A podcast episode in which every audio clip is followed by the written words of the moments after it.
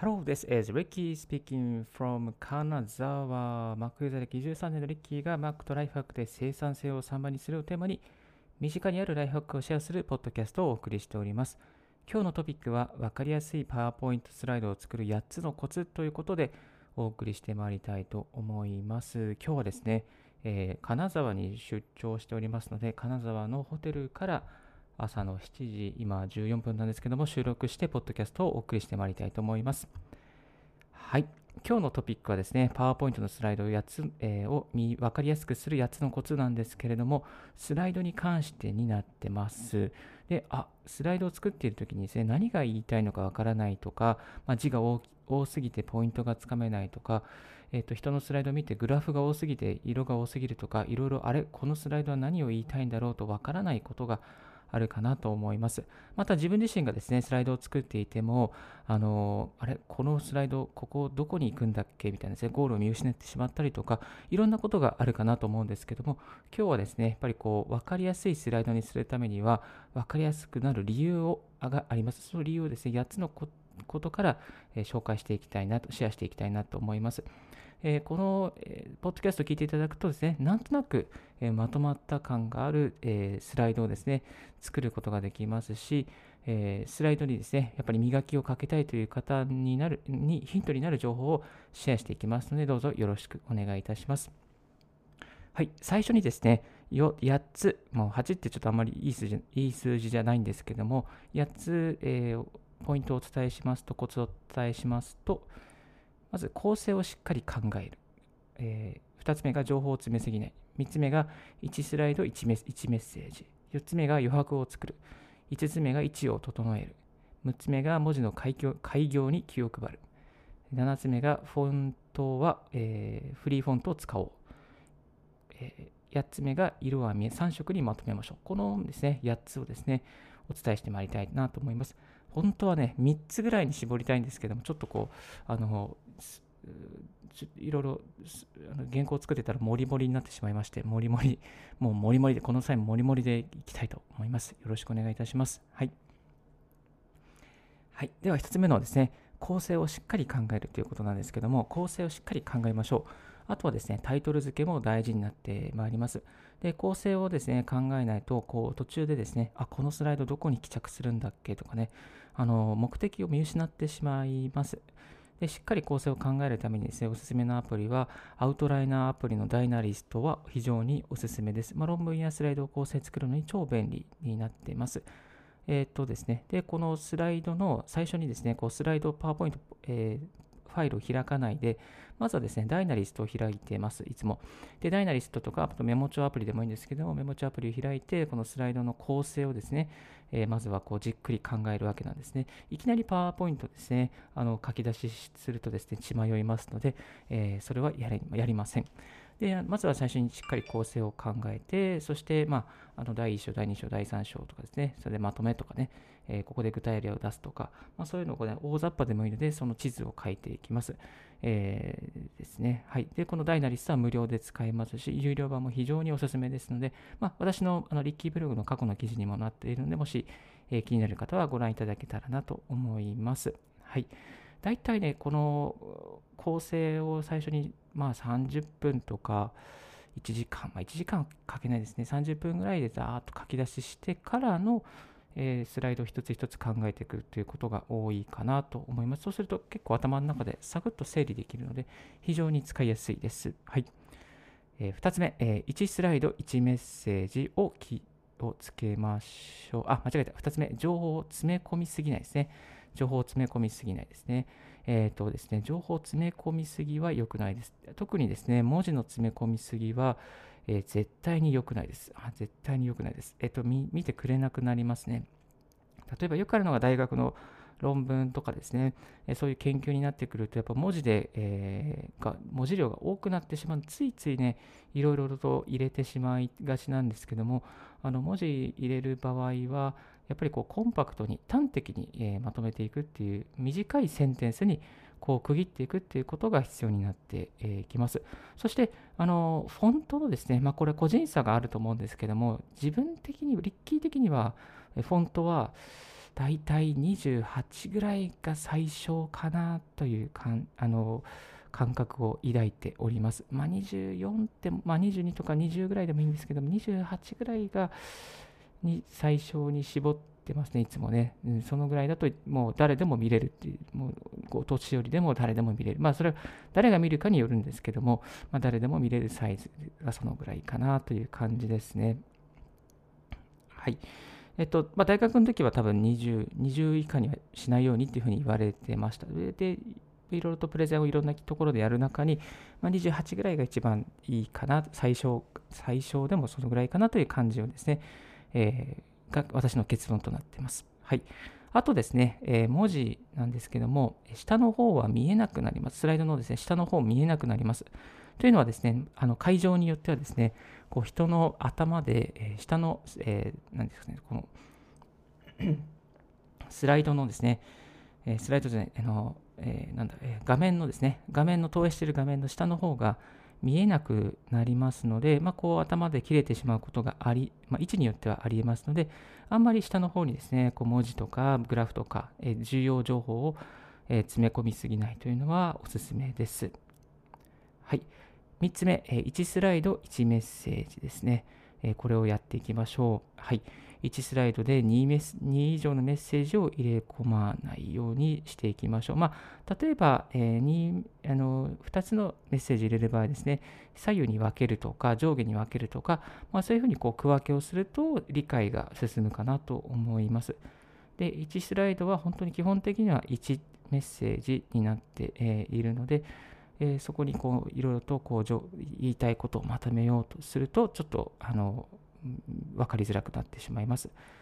あのスライドの枚数が制限されているようなパワーポイントですね。えー、例えば10枚のスライドに収めなさいとか、まあ、15枚以内に収めてくださいとか、そういう制限がある場合は、あのそこに詰め込んでしまうことは致し方ないと思うんですけど制限がない場合はですね、どんどんどんどんこう小分けにしていくっていうかですね、細かくして、えー、スライドを作っていくっていうことが一番いいかなと思います。はい。まあ、例えば一つ一つのスライドにですね、こうボーンとですね、えー、答えは〇〇ですとかね、えー、言いたいことは〇〇ですとかね、結論はとかね、なんかボーンとメッセージを書くって、そういうやり方もありかなと思います。本当になんかポイ60ポイントぐらいのですね、フォントでボーンと書くとか、まあ、そういうのもですね、結構効果的だったりします。はい、えー、4つ目、余白を作りましょうですね。余白はしっかり作っていく必要があります。まあ、余白を作るとですね、いわゆるインスタ映えじゃないですけど、文字映えをしかします。こう文字えー、どこにこう自分、このどこを見ていけばいいのかっていう人の視線がですね、余白があることで、その文字に集中することができるようになります。えですので、え左右ですね、左右の余白、そして上下の余白、これをある程度、え、持っていくと、え、スライドのですね、え、こうが締まってくるし、またそのスライドに込められる文字が見やすくなります、見やすくなるというメリットがあります。はい。5つ目、えー、位置を整えるですね。位置を整える。これはね、結構ね、やってない方多いんですよね。あのー、ごめんなさい。すいません。これ多分結構あの、ちょっとリッキーさん、このスライドを手直ししてくれるっていうふうに言われる時があるんですけれども、その時にですね、いろいろ見ると、この、あの、スライドによってですね、この固定されている位置が違うとか、この四角の位置が違うとか、あとこう左右上下がこうあのこの位置関係がバラバラ、ちょっとね、ずれてるとか、なんか大きさが違うとかって結構あるんですよね。なので、パワーポイントの作り込みの時は、基本的にはもう、あのこの位置を整えるっていうことですね。スライドで同じ、もう本当に全部が同じ位置になるようにですね、え仕込んでいくっていう必要があります。なので、あの例えば、え吹き出しの大きさとか、例えばですね、あのなんだろうなインデインデックス、インデックスというか、まあ、アイコンの位置とかですかね、位置とか、えー、まあ、四角の大きさとかで、まあ、そういうところですかね。あとは何だったっけな、なんか言いたいことあったんだけど忘れちゃった。また思い出したら言います。はい。えー、この、えー、で、この位置を整えるためにですね、使えるのはですね、やっぱりこう、えー、このナビゲーションをですね、しっかり表示するっていうことですね。パワーポイントの、こう、あの、えー、こう、ね、なんていうかな、こう線、線と言いますか、なんだったっけな、これ名前忘れちゃった。これもまた忘れちゃった。えっ、と、パワーポイントのこのナビゲーション、ナビゲーション、ナビゲーション、ルーラー、あ、ガイドだ。ガイドをですね、ガイドをクリ、えー、チェックしておくということですね。ガイドをチェックしておくと、どこがセンターか分かるようになっておりますので、えー、こういうのでしっかり使い込んでいきましょう。あとは、基本ですね、こう同じプレートをですね、例えば四角とか吹き出しとか、えー、同じものを使うのであれば、基本はですね、スライドをコピーペーストしてどんどん増産していくっていうと、こう、えー、位置の、えー、ズレがなくなってきますので、まあ、基本コピペでですね、どんどんこうスライドを作っていくっていうやり方をお勧めいたします。あとはですね、まあ、位置を整えるということで、文字の開始の場所とか、えー、をもしっかり整えていきましょう。はい。そして6つ目ですね、えー、文字の開業ですね。開業に気を配ります。開業。で、これもね、よくね、あの、開業がね、ちょっと変だなっていうのがあるんですよね。で、えっと、文字がですね、途中で切れちゃってる事例をよく見かけます。ですので、ちょっとバランスが崩れたとしても、あの読みやすくなるように開業をですね、シフトエンターで開業をしておくことがおすすめです。はい。そして、えー7つ目ですね。7つ目ですね。7つ目いきましょう。はい。フォントは、えー、みんなが使わない色を選ぶとオリジナリティが溢れるですね。えフォントね、結構大事ですね。えので、特におすすめなのが、フリーフォントを使いましょう。フリーフォントのゴシック系とかは、あのー、いろいろありますね。えいろいろあります。で、えー、フリーフォントの場合ですね、フリーフォント検索っていうサイトがありまして、この q と、えー、フリーフォント flop.jp っていうサイトがあるんですけども、ここに行っていただきますと、こういろいろなですね、手書き風だったり、まあ、ゴシック風で、ビジネスでも使えるようなゴシック風のこのサイフォントが、えー、眠っております。えーと、私が愛用しているフォントはですね、自由帳フォントとか、あと国鉄っぽいフォントとか、あとチェック &UFO フォントかな。あと花染めフォント。FG ポテ、ポテゴールド。えー、コクリ、コルリか。コルリはね、めちゃめちゃ使いますね。コルリめちゃめちゃ使います。あと優しさゴールド。プロップデザインとかね。うんまあ、こういうのをこう、ちょこちょこ、えー、使っています。で昔、あの、フォントのフォント集って分厚い本を買いまして、そこの、そこに CD があってですね、あのフォントインストールしたんですけども、それ以来もずっとこういうフォントを使ったりしてますし、また、えフリーフォント検索で、こう、あ、ちょっとこう、ゴシック、バラエティまた増やしたいなっていう時は、こういう検索してダウンロードして使ったりしています。あのそうするとですね、なんかこう、ちょっとこう、あ、この人のスライドなんか、なんか違うなって、なんかオリジナリティがあるなっていうような、そういう雰囲気をね、あの醸し出せたり、えー、します。ただですね、このフリーフォントの弱点はですね、あの人のパソコンに、えー、このパワーポイントをそのまま送ると、あのフォントが見つかりませんってなって、そしてですね、えー、じゃあ他の普通のゴシックに、えー、変わっちゃったりしますね。あのプレゼンテーションの時にあの放送室とかにですね流したりお願いしたりすると放送室のパソコンにこのフォントがないのがほとんどなので、えー、あの違うフォントで代用されてしまうという残念な結果になってしまいますので、えーと、自分の端末以外であの対応するときは PDF に、えー、パワーポイントですね、パワーポイントを PDF にして、そしてあの放送室から投影してもらったりするといいと思います。はい。えー、最後、8つ目ですね。色は3色にまとめる。えー、これはですね、これも結構大事ですね。基本形の、例えば全体の色の方向性をですね、まとめておくといいと思います。で方向性を求める中に赤っぽい系なのか青っぽい系なのか、まあ今でしたら秋ですから、まあ茶色っぽい感じとか赤っぽい感じとかがね、いいかなと思いますね。淡い系とか原色系とかね。まあ、あのそういう系統をとにかくまとめておきましょう。で、キーとなる色ですね。このこのこれでポイントを出す色とか、あと補助となる色とベースとなる色ですね。例えば秋、最近でした秋ですから、まあ、キーは、えー、黄色とかですかね。で、補助はちょっとこう淡いオレンジとか、で、ベースの色で、えー、淡い、まあグレ、ーかな？グレーのちょっと薄い系とかですね。まあ、そういうのをまとめていくと、なんとなくこう、あの系統がですね、まとまっていきます。それ以外の、えー、色は基本的にこのスライドの中では使わないぞっていう意識を持ってまとめていくと、あ、なんかこの統一感あるなみたいなですね、そういう雰囲気をまた出すことが、えー、できます。いろいろとですね、例えば秋っぽいふ、えー、こうテイストのスライドの中にですね、例えば原色系の青とか、えー、なんか原色系の紫とかそういうの入れちゃうとですね、もう、もうわけわかんなくなってしまいますので、なるべくこう、その、えー、キーの色とか、補助の色とベースの色、これをですね、意識して作り込んでいくと、スライドがなんとなくこう、あ、このスライドまとまってるなというふうにね、見られるようになりますので、ぜひやってみていただきたいなと思います。はい。ちょっとここまで駆け足でございましたけれども、今日は分かりやすいパワーポイントスライドを作る8つのコツということでお送りいたしました。もう一度振り返らせていただくと、1つ目が構成をしっかり考える、タイトル付けも大事ですよと。2つ目が情報を詰め込みすぎない。3つ目が1スライド1メッセージ。4つ目が余白を作りましょう。5つ目が位置を整えましょう。6つ目が文字の改良に気を配りましょう。7つ目がフォントはフリーフォント、オリジナルのフォントを使うと結構いいよという話。そして8つ目が色は3色にまとめていきましょうということでお送りさせていただきました。はい。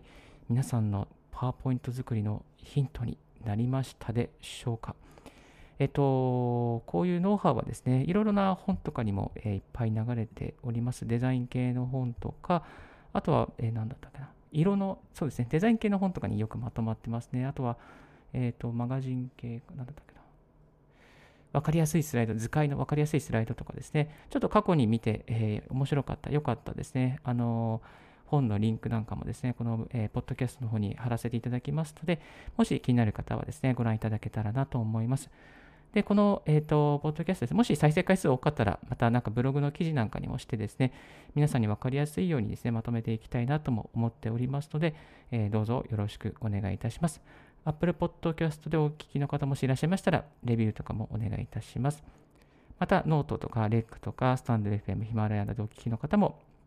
何かコメントございましたらですね、コメント欄に残していただけるとすごく励みになりますので、よろしくお願いいたします。はい。えー、今日は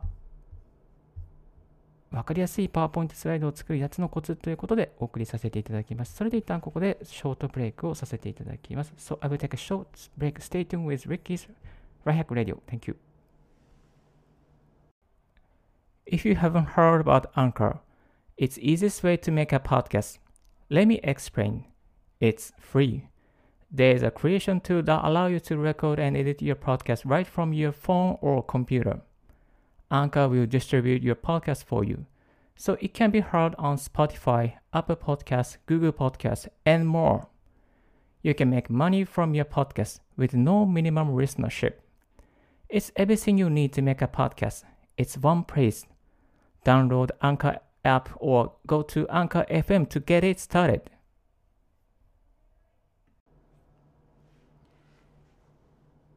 Thank you very much for tuning in Ricky's by Hack Radio on this podcast. 皆様お聞きいただきまして誠にありがとうございます。はい、今日はですね、金沢のとあるホテルからポッドキャストを収録してお送りしております。えー、なんとですね、家にあったイエティのコンデンサーマイクロフォンをですね、持ち運んでスーツケースに入れて今日はやってきてしまいました。えー、金沢大変混雑しております。今日仕事で来ておりますので、えー、これから出発してまた仕事に行かせていただく、その前にですね、一つ、ポッドキャストを収録しているわけでございますけれども、昨日はですね、朝と4時半に出発しまして、始発でですね、こちら金沢に来ました。えっ、と、始発だったので、あの、新幹線は空いていたんですけども、日中のあのフライト、日中のこう新幹線はかなり、えー、白鷹号もですね、えー、混雑していたようですね。えー、で金沢、人で人で溢れておりました。朝ですね、トヨタのレンタカーはですね、なんとこう行列ができて待っていたので、あの、すごく、えー、今日もどうなっちゃってるのかと心配ではございますけども、そんな状況で GoTo Travel という、えー、GoTo Travel は GoTo Travel にならないようにですね、えー、ディスタンスを、ソーシャルディスタンスを保ちながら今日も頑張っていきたいなと思っております。いや昨日ですね、ちょっとプレゼンテーションがありましてですね、無事に終わったんですけれども、あのそういったところからですね、あ、ちょっとプレゼンのあのやり方とか、プレゼンのスライドの作り方をまとめてみようというところで、えー、今朝はですね、プレゼンのスライドを作るコツ、8つということでお送りさせていただきましたけれども、プレゼンの時にやっぱり気づいたのはですね、あの声も大事だなと。声も大事ですね。声作りはやっぱりこう音声配信でしっかり学んで、そして、えー、やっていくっていうことが改めて大事なスライドだけじゃなくて、やっぱり声も大事ですね。それでですね、声でちょこちょここう、例えばこう、一人芝居っぽいのも昨日入れてやってみたんですけども、なんかそういうなりきるとか、なんか芝居を、女っぽい芝居を入れたりとかっていう風にすると、結構注目してくれるんですよね。なんかリッキーさんなんか変なこと言ってるみたいな感じでですね、こう大人の方々が聞いてくださったりしてですね、あ、やっぱりこう、こう芝居っぽい感じにしたりとか、あと声の抑揚ですね、え早口にならずにゆっくり喋るとかですね、本当に大事だなと思いました。まあ、このポッドキャストを始めてもですね、まだまだまだまだ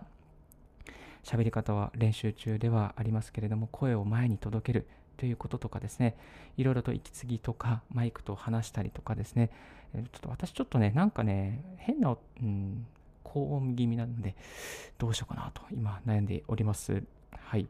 えっと、音声配信メディアサロンに入ってですね、いろいろと勉強させていただいておりまして、あの、幸あれ子さん、フリーアナウンサーの幸あれ子さんの、え講義、講義というか、そういうコンサルを聞いたりとか、あとはですね、いろいろとコラム、周平さんのコラムを見させていただいたり、いろいろ勉強させていただいております。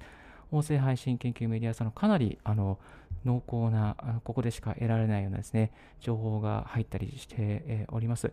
えっとですね、これもし、えっと、ブログにもですね、あの紹介しておりますので、もしよろしかったら聞いていただあの、記事をですね、見ていただけたらなと思います。えっと、そうですね。はい。で、昨日ですね、まあちょっとこう、仕事が終わりまして、あの、金沢周辺のですね、あの、で、ちょっとご飯を食べようかなと思ったらですね、どこもですね、満席でした。もう今日、あの、なんか一人なんですけど、空いてますか？みたいな感じで言ったら、もうどこも空いてなくてですね、途方に暮れてですね、えピザ屋さんに入りました。本当はね、あの、魚とか食べたいんですけども、なんかもう、やむを得ずピザ屋さん、そしてピザ屋さん入っても、えちょっとこう、オーダーが詰まってまして、なかなかむずあの時間かかりますみたいな感じでですね、えっ、ー、と、結構時間待ちました。けども、まあ、その間にパソコン開いてですね、あの、いろいろ仕事のメールを返したりとか、またちょっとこう、ブログどうしようかなとか悩んだりとかですね、まあ、そんな有意義に使うことができて、えー、夜の11時半ぐらいになんとか帰ってくることができました。本当にね、すごい混雑してますね、今、金沢は。えー、なのでですね、えー、この3連休にこう移動する方ですね、あの多分ホテルとかあの混みます。ホテルもね、全然取れなかったですね。やっと、やっと空いてるところ見つけて、GoTo トラベルで、大体1万4000円かな？あ、1万3000円のところで、えー、取って、そして4000円バックで9000円か、実質9000円払ってですね、ホテル泊まってるんですけど、結構高いですよね。なんか高値になってました。で、あの、地域振興系でですね、2000円分もらいましたので、そのピザ屋さんですね、2000円分使ってですね、なんとか美味しくピザを食べるということをやっておりましたけれども、本当に、えー、金沢来る方、事前の予約、えー、事前のレストランの予約も必要ということをですね、お伝えさせていただきまして、今日のポッドキャストを終わらせていただきたいと思います。はい、今日もこれから仕事頑張ってまいりたいと思います。え今日のラジオはいかがでしたでしょうか？少しでも役に立ったなと思う方は、ポッドキャストの購読をお願いいたします。リッキーベログ、リッキーのツイッターも毎日更新しております。リッキーさん、こういう企画をやってください、こういうことをしてくださいというのがありましたらご連絡いただければと思います。Thank you very much for tuning in Ricky's Right Hack Radio on this podcast. This Right Hack Radio has been brought to you by ブロガーの Ricky がお送りいたしました。Have a wonderful, fruitful day and don't forget, yes, my. Bye bye.